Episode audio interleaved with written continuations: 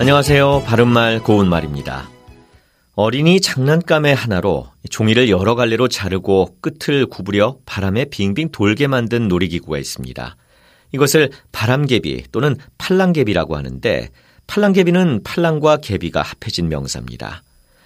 팔랑은 바람에 가볍고 힘차게 나부끼는 모양을 뜻하는 부사로 높게 걸린 깃발이 팔랑 나부낀다 이와 같이 말할 수 있습니다. 팔랑개비가 비유적으로 쓰이면 한 곳에 진득하게 있지 못하고 몸을 경망스럽게 놀리며 이리저리 돌아다니는 사람을 뜻하기도 합니다. 팔랑이라는 말이 들어가는 것으로 팔랑귀 같은 것도 있는데요. 팔랑귀는 줏대가 없어 다른 사람이 하는 말에 잘 흔들리는 성질이나 사람을 비유적으로 이루는 말인데 다른 사람의 말에 귀가 팔랑팔랑 흔들리는 것으로 생각할 수 있겠죠. 그런데 팔랑의 본말은 팔라당입니다.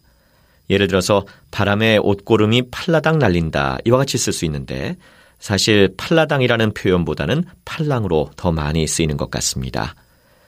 참고로 팔랑과 형태가 비슷한 표현으로 발랑이 있고 이 말의 본말 역시 팔라당과 형태가 비슷한 발라당입니다. 발라당은 발이나 팔을 활짝 벌린 상태로 맥없이 뒤로 가볍게 자빠지거나 눕는 모양을 뜻하는 부사로 너무 피곤해서 침대에 발라당 누워버렸다. 이와 같이 쓸 수 있습니다. 또 주로 발랑 까지다의 형태로 쓰여서 순박하거나 순진한 맛이 없이 약삭 빠르고 똘똘한 모양을 뜻하기도 하지요. 바른말 고운말 아나운서 이규봉이었습니다.